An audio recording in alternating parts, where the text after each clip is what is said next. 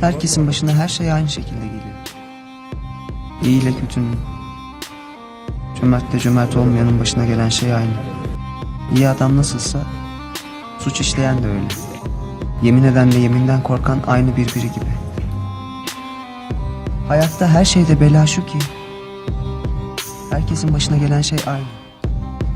Hem de insanoğlunun yüreği kötülükle dolu. Ve ömürleri devamınca yüreklerinde delilik var. Ve sonra ölülere katılıyorlar. Çünkü bütün yaşayanlarla beraber olan için ümit var.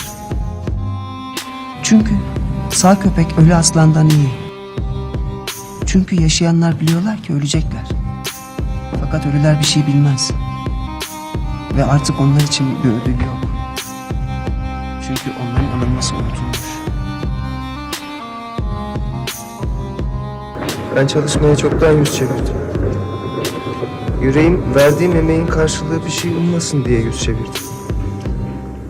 Çünkü bütün emeğinden ve emek çeken yüreğinin çabalamasından insana ne fayda var? Bulamadım. Çünkü o zaman insanın günleri hep dert, emeği keder oluyor. Geceleri bile yüreği rahat etmiyor. İnsan için yemeden ve içmeden ve emeğiyle canını sevindirmeden başka bir şey. Bunu yapan da Allah.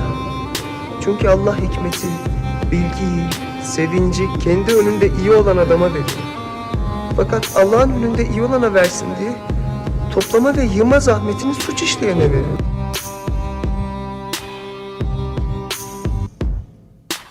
Yeryüzünde ne kötülük olacağını asla bilemezsin. Eğer bulutlar yağmur yüklüyse yeryüzüne boşanırlar. De ki bir ağaç devrilir. Nereye devrilirse. İster güneye, ister kuzeye. Orada kalır. Ne fayda? Ne gördün? Neyi bildin? Tek bulduğum